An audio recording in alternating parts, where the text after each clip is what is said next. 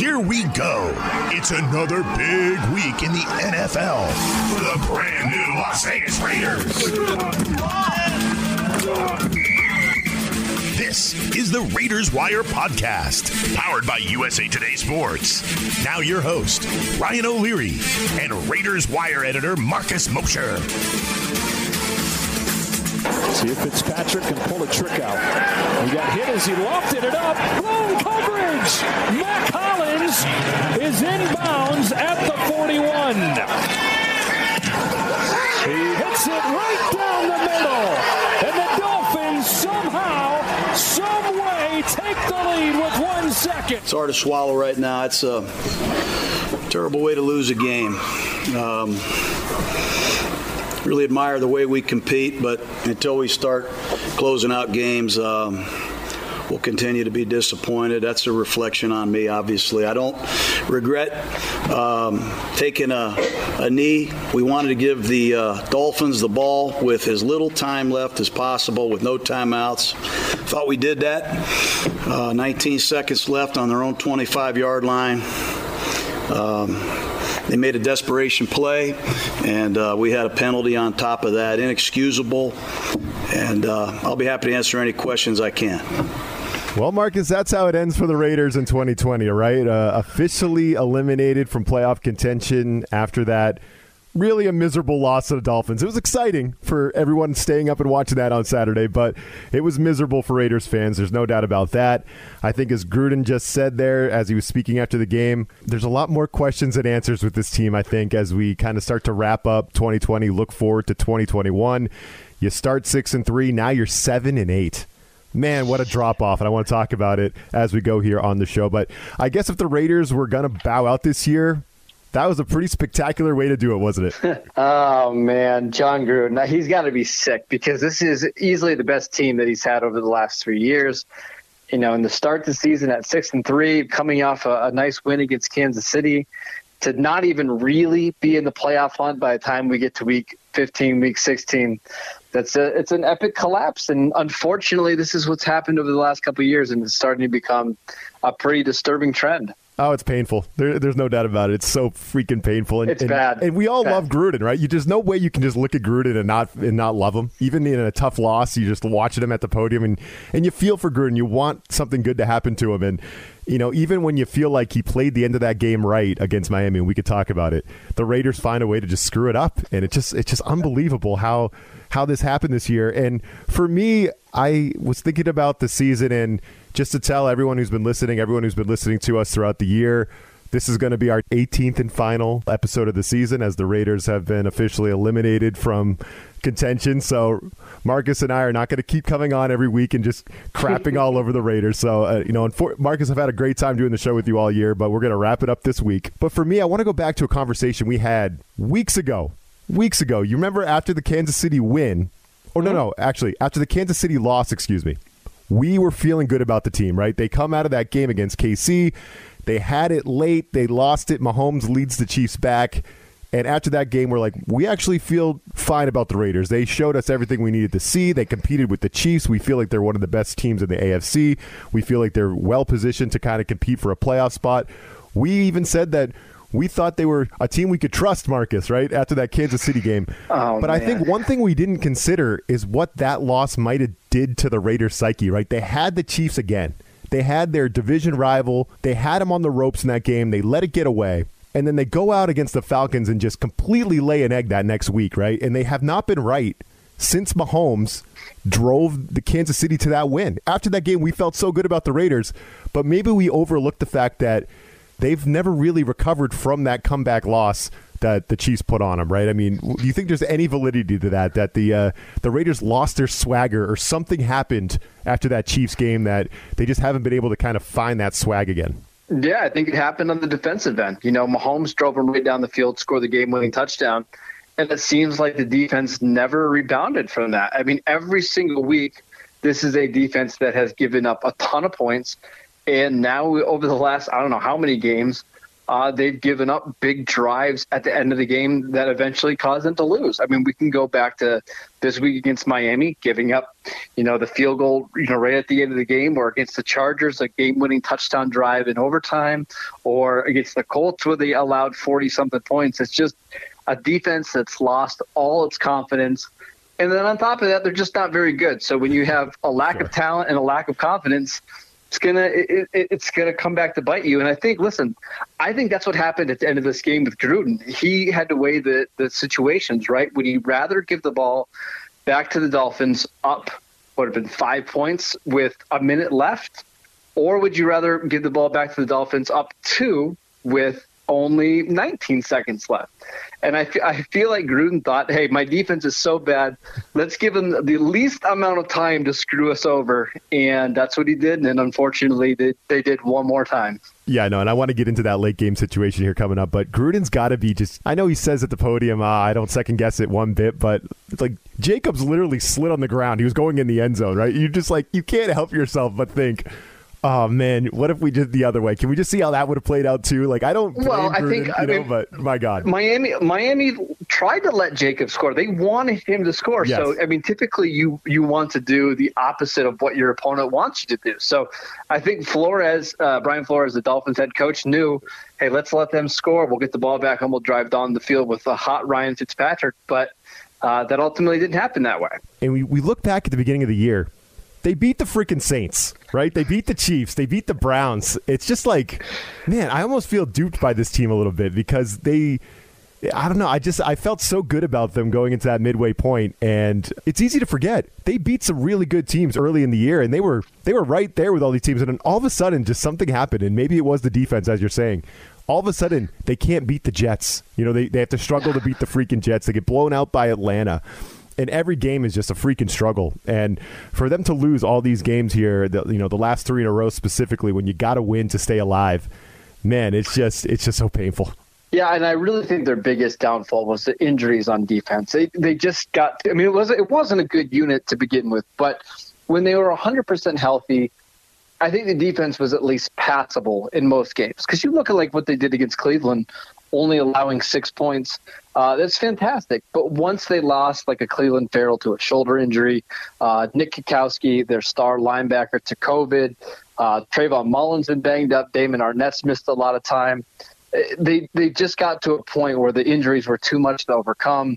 Now they're playing a really basic defense with Rod Marinelli, their new interim defensive coordinator and good teams can just pick them apart. Ryan Fitzpatrick's been along, or uh, he's been around so long that he knows how to beat a basic cover two defense, and he exposed them. And it shouldn't be all that surprising to Raiders fans. no, not at this point, which is which is so tough. So, as I said, this is going to be our wrap up show for the season. We're going to continue talking some big picture stuff. I also want to continue to talk a little bit about this Dolphins game because I think, as Marcus kind of hit on a little bit this game kind of they kind of hit some of the things that plagued this team all along on the nose, and we saw it coming up in this game. Let's talk about that a little bit more coming up next. Fantasy football is about proving that you are better than your friends sit 'em, start 'em. These are the fantasy picks of the week. It will kill me if this game ends in a tie. I need this win. This game's pretty much done. With Cory Bonini from thehuddle.com. Cory Bonini of thehuddle.com here to talk to you about strong plays for week 17 of fantasy football season. This week, I'm not crazy about any of the quarterback plays. I usually recommend fringe options rather than the obvious, and none of the guys jump out as somebody I'm really willing to get behind. So instead, you'll get a two pack of wide receivers this week. Green Bay Packers running back A.J. Dillon at the Chicago Bears. May seem like a no brainer after he ripped off 124 yards and two scores in week 16, but the Boston College rookie could have a bigger workload again this week. Running back Jamaal Williams had a quadriceps injury he was out last week. And it really doesn't make a lot of sense to rush him, especially if they want him back for the playoff push. The big body Dillon is an ideal asset in cold weather in late season football. And starting running back Aaron Jones is banged up as well. Chicago has given up four rushing touchdowns in the last five games. Indianapolis Colts wide receiver Zach Pascal in consecutive games, Pascal has had at least 64 yards and one or more touchdowns. He has six targets apiece in those games. The resurgence of wide receiver T.Y. Hilton has helped tremendously. Something else that will help facing the Jacksonville Jaguars. It's more or less a modern miracle that the Chicago Bears didn't find the end zone last week. In the prior six games, wide receivers have scored nine times through the air, and nine different times the wide receivers produce at least 15.8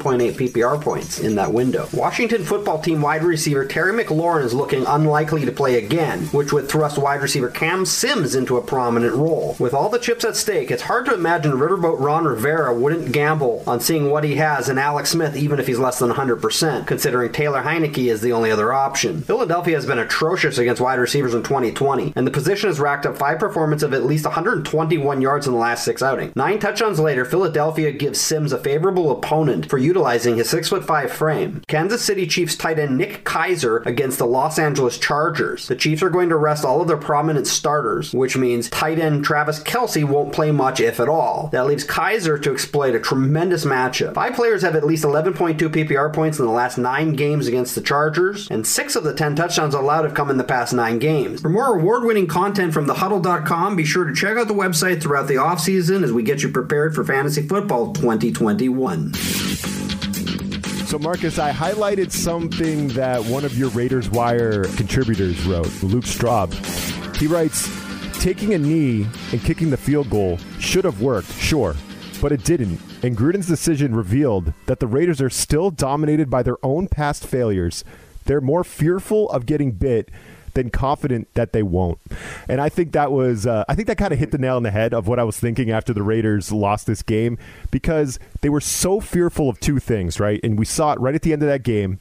They were fearful of their defense, as you hit on, and they were fearful of their red zone offense, right? They never they never have faith in themselves to score in the red zone because they're always kicking freaking short field goals, right? They kicked another 23 yarder in this one. I had to look it up. The Raiders are 25th in the league in red zone efficiency. So they've only scored a touchdown 54.39% of the time when they're in the red zone. That's freaking crazy. And they were under 40% in their last 3 games, all of them losses. And I think when you get into the that red zone situation, yeah, I mean Jacobs would have scored. He ended up sliding down, but I don't think the Raiders go into that situation ever really thinking touchdown. I think the whole time they're like let's bleed the clock because mm. they just don't have confidence in A their offense's ability to execute in that situation, and then B, of course, leaving the team too much time because if they have anything, even 20 seconds, the defense is going to find a way to screw it up. So those two glaring issues really just continue to rear their head over and over this season. We definitely saw it against Miami. We saw it over and over. Yeah, let's start off with the red zone thing because there's really no reason why this team shouldn't be among the league's best red zone offenses, right? Agreed. They have, I mean, I, I don't know where we put them now, but a top 10 offensive weapon in the league in Darren Waller, and I think you can even put him higher than that. He's I mean, so he's freaking absolute, good, and they he's never so good. Why don't they target him in the uh, red zone, Marcus? I, I, I, don't know. He has eight touchdowns this year. He should probably have double that. I mean, he, he's just a special, special type of player. And then you go out and you get somebody like Jason Witten. I, I, I don't know if you sign Jason Witten. I don't know why you're not using him more in the red zone. He's at least somebody who can you know, get open with route running and he can win, you know, with his big body. Use him there. Josh Jacobs is a fantastic goal line runner. Use him more there. But it seems like they're always trying to outsmart themselves when they get to the red zone, right? We saw it last week against the Chargers, throwing on third down a pass to the fullback in the slot. Or you know, out of the backfield. Why not? Right. Why not try to use Waller and Jacobs more to to boost up that red zone efficiency? I don't get it. But then on defense, uh, you mentioned it. They they don't trust their defense at all. So I, again, I think Gruden was trying to think, what's the best way that I can hide my defense to finish this game? Let's give them 19 seconds left from the 25 yard line. Surely we won't give up 60 yards in 19 seconds with no timeouts, right? It took them all one play to do it. So I, I, I don't. I actually don't blame Gruden at all for the decision he made. I thought he made the right one. But when you have that bad of a defense, I'm not sure it ever matters. No, you did. You tweeted in real time. I saw your tweet. You said Gruden handled that perfectly. And then I think about a minute later, you tweeted, "Oh no," you know what I mean? Like, no, no, It's saying it's the Raiders. You're going to blow this. Uh, oh man, it's just it, that was a perfect game to summarize their season. I right? agree because so much. Yes, Nelson Agholor dominated. He was fantastic. Darren Waller was great. The offense was scoring points against one of the league's best defenses, but they struggled in the red zone and they couldn't get a stop when they needed it. it's just the story of the, the 2020 Las Vegas Raiders. Yes, unfortunately, that is so true. And uh, you mentioned Agholor. You mentioned, well, first of all, you mentioned Jason Witten, which is surprising because if you look at the free agent list that they have coming up in 2021. Witten's like one of their highest paid free agents that's on the list, Marcus. They don't really have any big money free agents on on their list for 2021, which means their money's locked up, and a lot of these guys are going to be around for next year and, and some of them for beyond, right? So that could be something to look at when it comes to roster building and how to fix this team. A lot of these guys are going to be back next year. There's not a lot of high high priced uh, free agents on this team. I thought that was fascinating, but also one of the guys on this list who is not a high price guy is mm. Right? And do you think yeah. he's earned himself more time with the Raiders? Do you think they're going to try to work something out with this kid? They should. I mean, in theory, they probably shouldn't because they drafted Henry Ruggs in the first round. They drafted Bryan Edwards.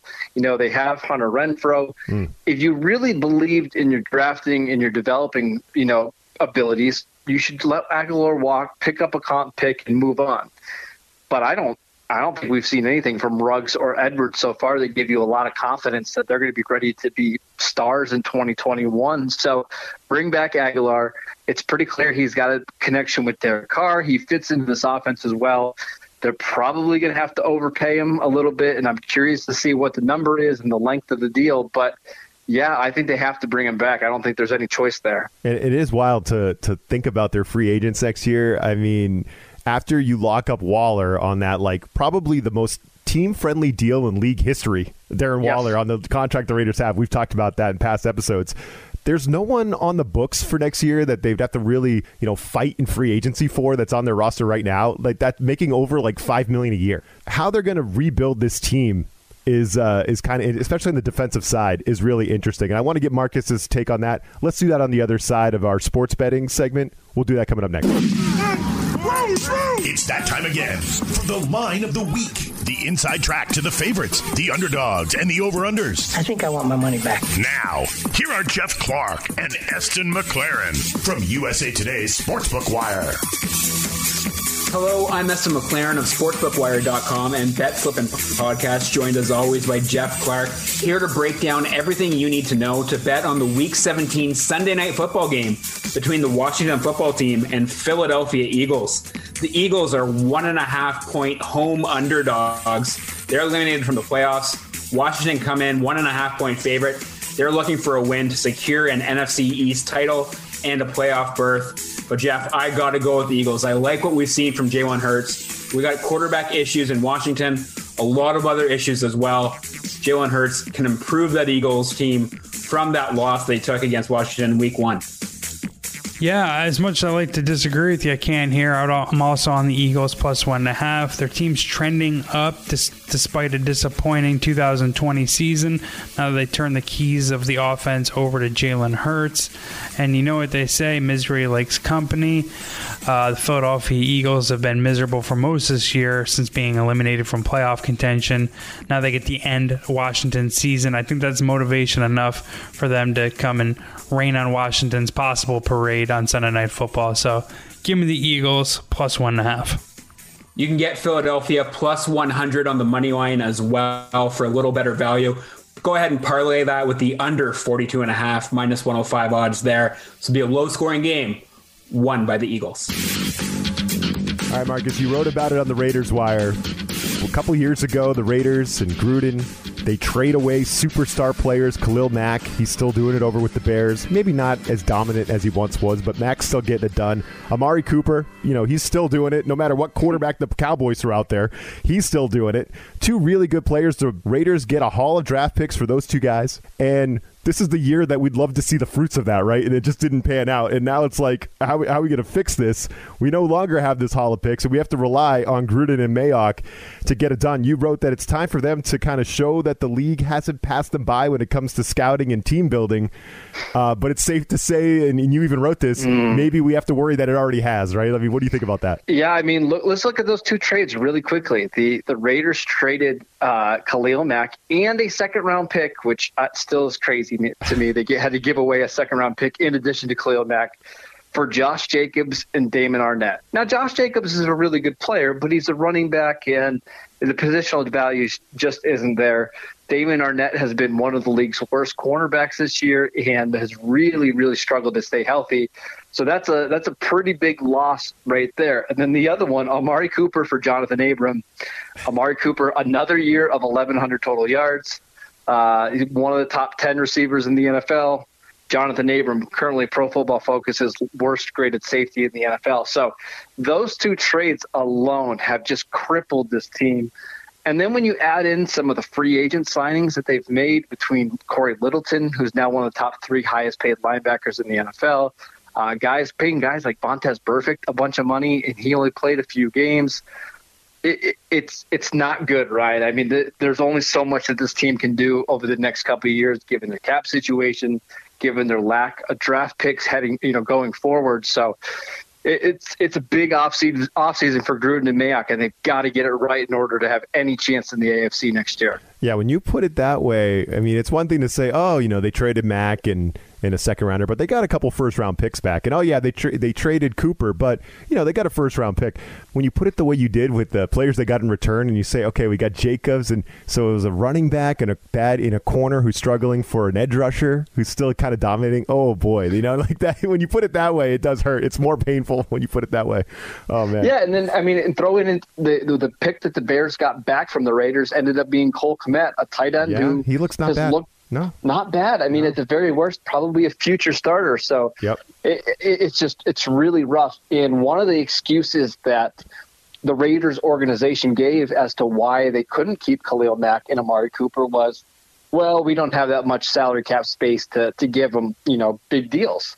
Yet they were able to find money for Trent Brown and Cory Littleton and Lamarcus Joyner and Tyrell Williams and Antonio Brown. So it, it's just it's those two moves that Gruden made early on in his tenure uh, with the Raiders are really coming back to bite him. Oh, there's no doubt about that. And then you kind of hit on it. It's like, do you think it's Gruden and Mayock? They they've really put a lot of pressure on themselves to hit in this upcoming draft, like 2021 draft. Like they gotta they gotta hit hard and you know win more than they lose in this draft because I think we're we're okay on the offensive side. They got a lot of pieces. Mm-hmm. They're young.